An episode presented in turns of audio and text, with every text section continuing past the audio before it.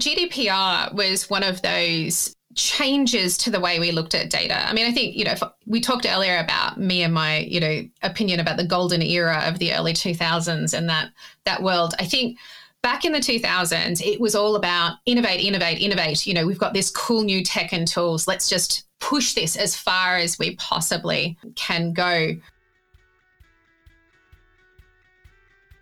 Welcome to another episode of the Mapscaping Podcast. My name is Daniel, and this is a podcast for the geospatial community. My guest on the show today is Denise McKenzie. She's the co director of the Benchmark Initiative, and today on the podcast, we're going to be talking about location privacy. Today's podcast episode is sponsored by landgrid.com. So, this is your go to resource for all things parcel data, property boundaries, ownership, land use, and uh, all kinds of other property property data covering the entire US. Yes, unfortunately, this service is only for the US at this stage, but I, I know one of the co founders of this company, uh, Jerry Paffendorf. He's actually been on the podcast before, and if you go back through the, the archives and have a look for polygons of ownership, you, will learn a lot more about what they do over there at Landgrid. And I know that these guys have plans on expanding. So this is a pretty amazing database. It's a pretty amazing resource they've built over there at landgrid.com and it's well worth checking out. Okay, let's get into the episode. Hi, Denise. Welcome to the podcast. Uh, I'm really pleased we could make this happen. There was a little bit of back and forth there, but we're both here now, and I'm really looking forward to the conversation. So, today we're going to be talking about location privacy, and th- this is a bit of a hot topic at the moment. So, again, looking forward to this. And perhaps before we jump into the into the conversation, perhaps you could just give the listeners uh, a brief overview of your background. How did you get involved in, in geospatial? Uh, I think accident was probably the best description of how I got into geospatial. So, you know, after doing a, a degree in public policy and politics, I kind of fell into it in the early 2000s um, when I worked for the public service in Melbourne, in Oz you know, back then it was such an exciting time, I think, to be involved in the geospatial community. We were just at that changeover point where you're getting, you know, geo out of GIS and onto the web. And you saw players like Google and Apple getting into the marketplace. But I was just really super lucky to get involved with some great innovation projects like the Spatial Smart Tag and the Victorian Mapping and Address Service that were really focused on taking the power, if you like, of geospatial and putting it into the hands of the non technical people so that we can kind of make lots of better decisions. I guess from there, you know, about 12 years of that work, I then did a rather insane thing of moving my entire family overseas. So I'm now based in the United Kingdom. Uh, and since then, I've done the outreach role at OGC, looking at open standards. I do the chair role with the Association for Geographic Information, passion areas like, you know, women in geospatial and looking at diversity. Uh, and currently working on the benchmark initiative. So uh, looking at geo- location ethics. Wow, so, you have a, real depth of, of, history, I guess you could call it, in the in the geospatial world. Interesting to say that you that you thought it was a really exciting time back then in the early 2000s when you were just getting involved. Uh, just as a as a side sort of question, um, do you still think it's an interesting time? Do you know what? I think where we, I think it is, but for a different reason. I think back then it was a little bit like you know when you're in the first time you go to high school, um, and you've got this, you know, you know a bit, you're growing up. Uh, there's so much to learn, and there's so much that you can become. And I think that early 2000s was really that for the geospatial community. I think kind of where we are now is almost like you're in your early 20s we're, we're now really being forced to be a lot more mature. We're being forced to to really play with the adults now um, and be a really mature international foundation piece for our global decision making. Um, so I think it's exciting, but for different reasons now. And I think that's why you're seeing topics like the the ethics of what we do sort of raising its head at this point, uh, and and being a bigger, greater issue. So I think this is an absolutely brilliant time to jump into the main topic of this podcast episode, and that is location privacy. You mentioned ethics there, and I'm pretty confident that that's going to come up later on in the conversation. But maybe we could start off by saying, why is location privacy important? Location privacy. I think location privacy is currently such an important thing because, you know, as we all, you know, those of us that work in the geospatial space, geospatial data is really, really powerful.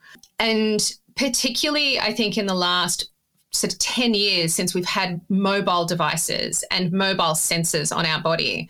Location data has gone from being something which is kind of general about general groups. You know, if you if it was about an individual, it was usually through a survey, etc. Whereas now it's real time. So location privacy is so important because now there is so much data out there that can identify me you know, and can identify my children or my husband or my grandmother, you know. So I think that now privacy is being one of those things where people are uncomfortable about how much organizations know about them and how much other people can find out about them.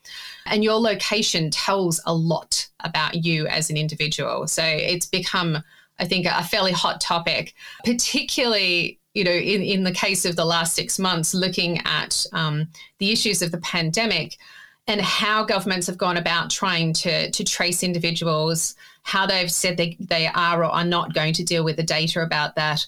Uh, and what it's shown is that, you know, again, we're probably not that mature yet in understanding what the right ways are of handling that personal data uh, in relation to your location. Okay, so I completely agree with that. I think I'd put a few more words around it. So I would describe location data as becoming personal and incredibly granular. When I think about some of the tracking scenarios which you described there, I mean that this really does expose us. It's it makes us very easy to identify. But I, I'm wondering now, is that necessarily a bad thing all the time, or is there also a lot of good that comes with that, at least that you can see? That's a really good question. You're right in saying that there is great good that can be done with that granular data. Uh, I think the the challenge that we've got with it is that there isn't yet good transparency from you know governments and organisations about how that data is granular data is going to be used, whether it's going to be exposed publicly, whether it's going to be, um, you know, processed in such a way that it's it's no longer about an individual, but it shows a group because it's seen the patterns of the individuals.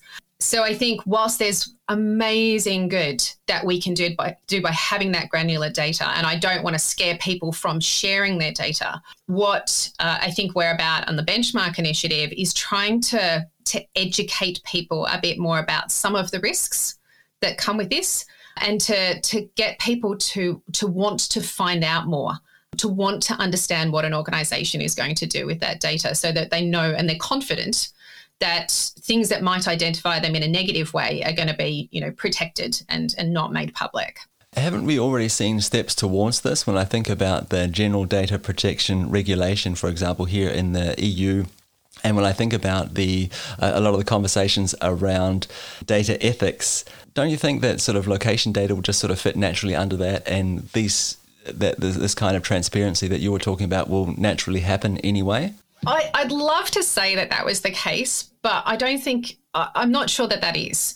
Um, I think you know, when you look at the, the data ethics conversation and the AI ethics conversation, etc., there's there's some really great charters out there, and there's some great sets of principles that are there. And we're doing something similar with our locus charter that I'm sure we'll talk about in a bit. I think the challenge, though, you have with some of that conversation is that it's somewhat esoteric. You know, it's it's so high level that it's really difficult for people who are practitioners, so the general everyday GIS user that's trying to do their project, how do they translate that set of principles into their everyday work to make sure that they're not going to do harm? you know, to make sure that they're not going to do the wrong thing. So I think, you know, in each one of the, the different data disciplines, whether you're looking at statistics, whether you're looking at geospatial or location data, it's really important actually that we look at our craft and look at our activities then say, okay, well, what's the right behavior for us to protect that privacy? What's the right set of skills I need to put in place or the right set of measures and protections in that? Because I think it's through the practice that we make sure that we learn and that we make sure that we do the right thing.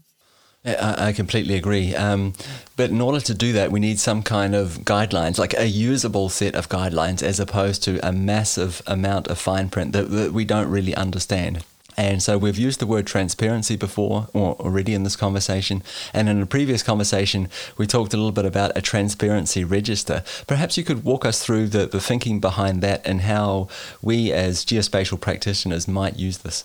That's that's awesome. I mean, to be fair, we haven't quite got to the geospatial register in um, in practice yet. That's a it's a concept that's been raised, but it's a really exciting one. So. It, it was suggested to me from from someone who, who works on a project in a developing country where they have a location data service that has gone through many, many cycles of change. You know, it, it, started off with one purpose looking at flooding. It got then asked whether they could change it to start looking at fires.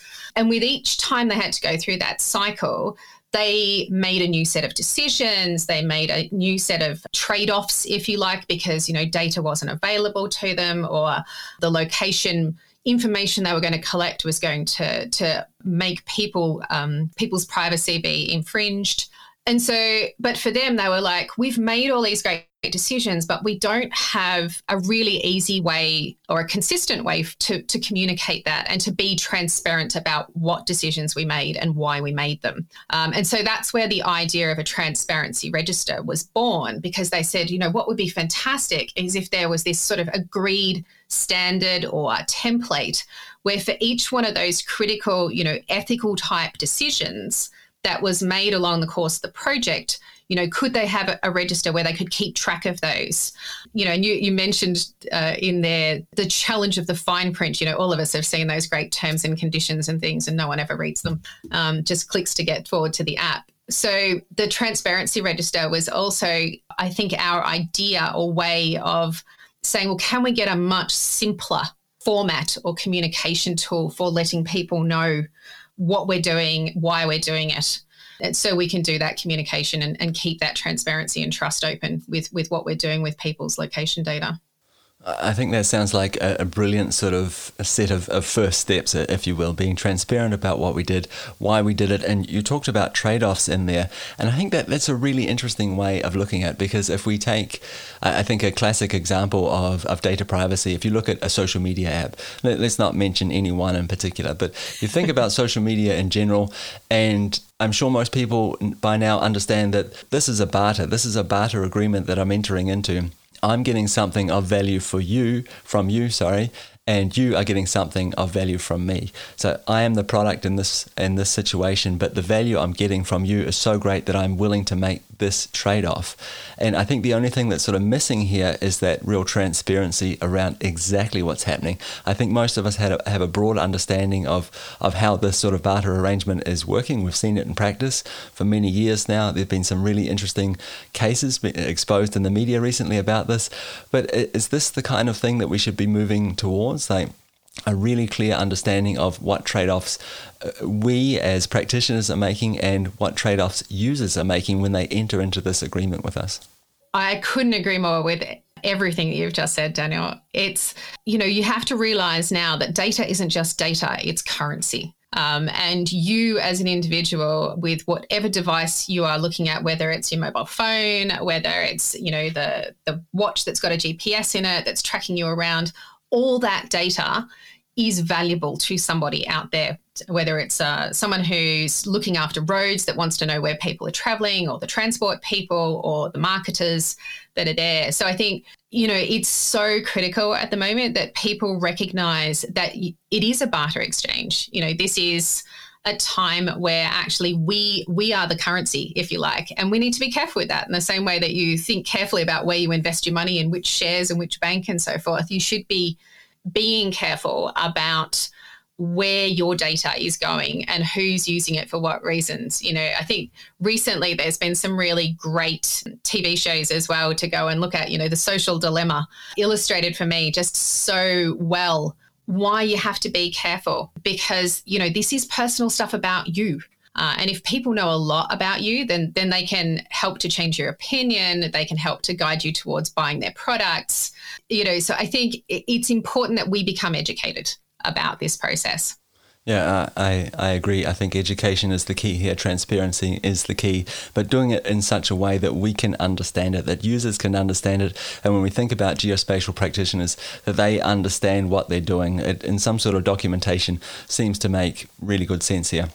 I, I want to sort of emphasize that I think a lot of the times when we talk about these issues, when we talk about the issue of privacy, that we, we focus on the bad stuff, you know, the, which is fair enough. We focus on the things that we need to fix. But there's a lot of good coming out of these sort of barter arrangements that we're making with our data because I think, as any good marketer knows, they can't solve a problem if they don't know what the problem is.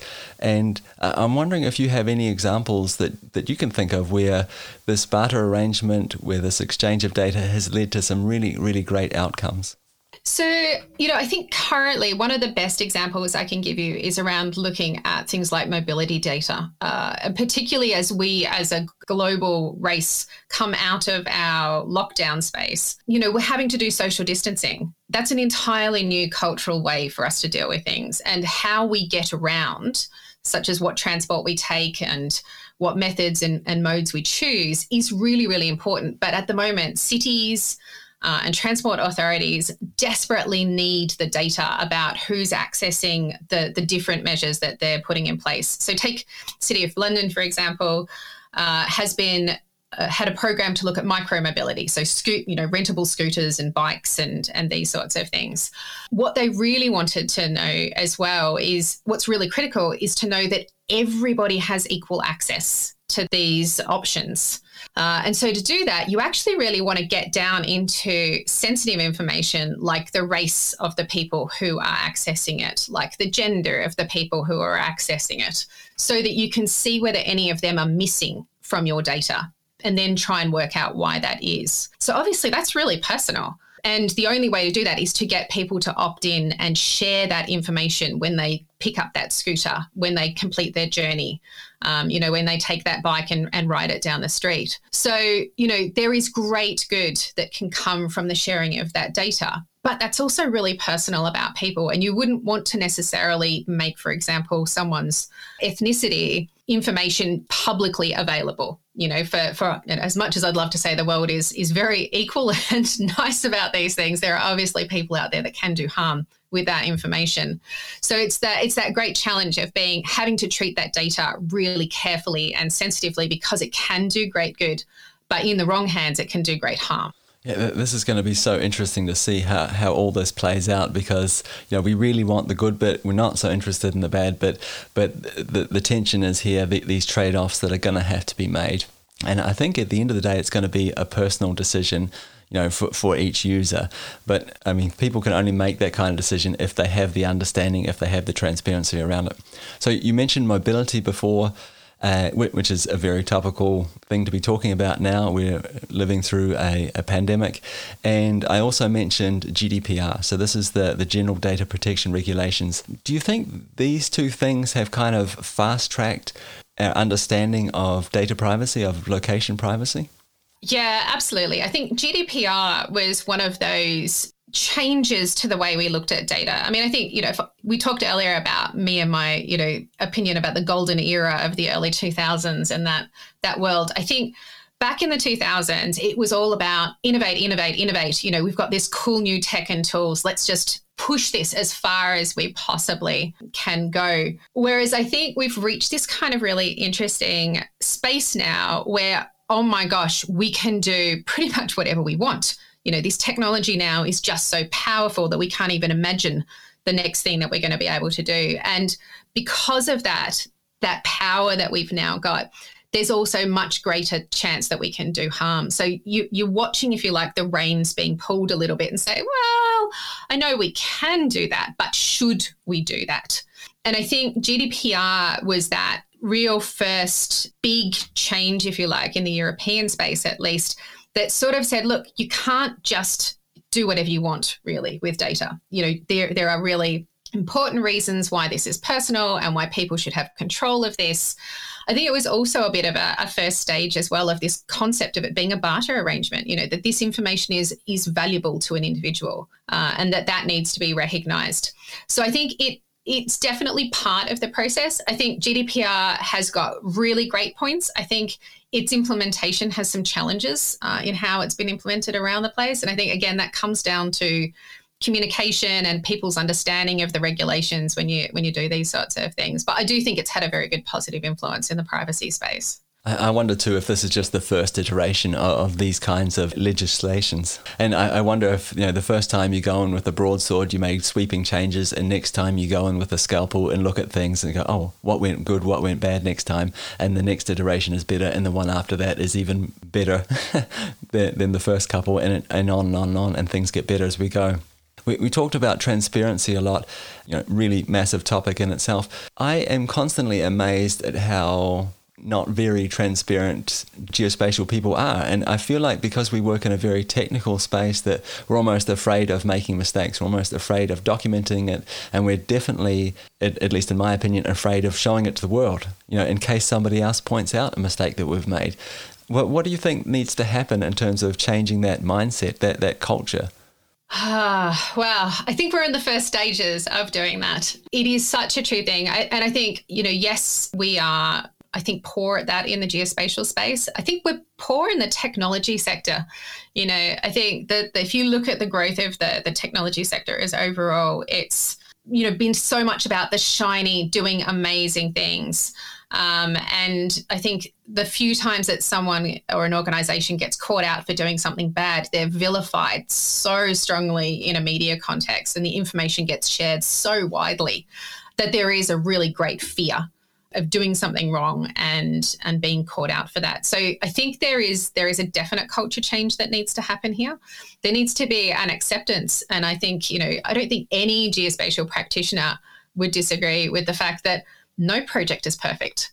You know, in every single time you you build a map or you look at a service that's going to use location data throughout it, there will be a trade off because the data wasn't quite what you needed because you couldn't get quite enough of it, but you're still going to use it for the process anyway.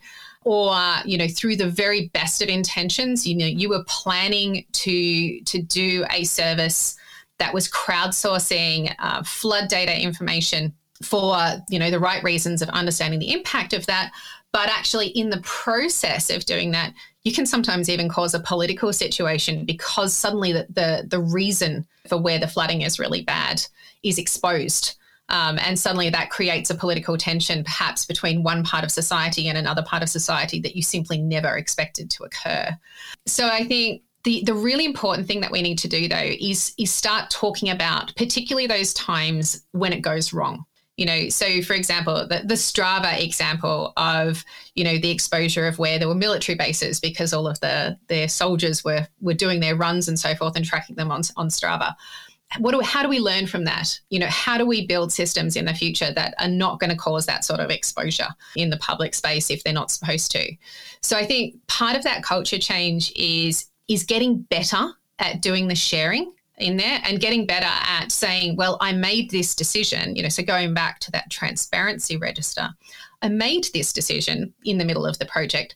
To the best of my knowledge, with the best of the information that I had at the time, I had no idea that it could cause this harm later on. But I've now backtracked and worked out why that happened. You can learn from that. And I think that's the sort of culture change that we're trying to, to cause by raising this discussion around the ethics uh, and the issues related to location privacy. Are you hopeful when you think about where this is going? When you look out into the future now, do you think, okay, we're heading in the right direction? Uh, are we on the right path, or is it just completely hopeless? It's too big of a task.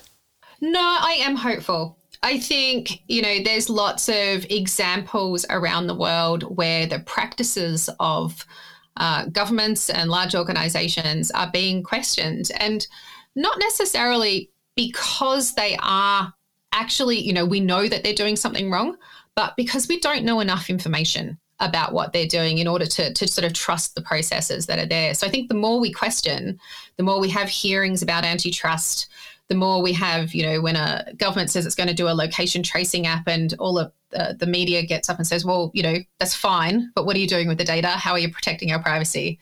That gives me hope because people are questioning. They're not saying they won't use it, they're just saying, tell me more information so that I can make an educated decision about this. Would you mind diving into some of those examples where you've seen, like concrete examples where you've seen the media say, hey, what about this thing here? And then you've seen a positive reaction from whatever organization it was on the other side? Well, actually, I think that, you know, if you look at the, the most recent one around the contact tracing apps, and you look at the response of organizations like Apple and Google, you know, the biggest mobile phone OS organizers in the in the world, they when questioned about their practices got really open about what they thought was a good solution that would protect privacy and still help the solution. And there was a lot of questioning about that to start with and a lot of concern, but I think the outcome in the end meant that the organizations were really careful, they really thought about the solution and they really thought about what they were going to do and responded to those concerns and sort of shared the information that was out there for everybody. So to me, I thought that dialogue was actually quite quite healthy um, around the world between the, those organisations and I think the general public that were using their operating systems. Yeah, I, I, think that those are absolutely brilliant examples and, and obviously very, very topical right now. Hey, um, I think we should probably round off the conversation here. But before we do that, I've realized that I haven't done a really great job of introducing some of the work that you're currently doing. So we've mentioned the Benchmark project a few times now in the conversation. Could you just put a few more words around the Benchmark project for us? Sure. So, Benchmark Initiative is primarily a thought leadership and entrepreneur program that seeks to explore all of these ethical challenges of, of using location data. Uh, so, over the course of the year, we've looked at things like the ethics of location data in agriculture, we've looked at the ethics of location data in tracing apps, we've looked at the ethics of location data in waste management. So, throughout that, we've also had four entrepreneurs working with us too, some looking looking at different techniques, one, one now available around mobility data. So if you're someone who works in the mobility space, uh, have a look at the projects by IFWork on our Benchmark Initiative website. There's an open source tool for privacy techniques in there that you can use. But our other entrepreneurs are looking at things like how to educate people about the location data that's collected by their mobile phone and what they can do with it. Some are looking at development data and how we can become improve, I guess, the processes for decision makers to understand where data is sourced from and how ethically appropriate it is for them to use for their decision making processes within there too. Benchmark, I should say, is not alone either. So we're funded by the Omidyar Network and we work a lot in partnership with the Ethical Geo program over in the United States, particularly around what is called the Locus Charter.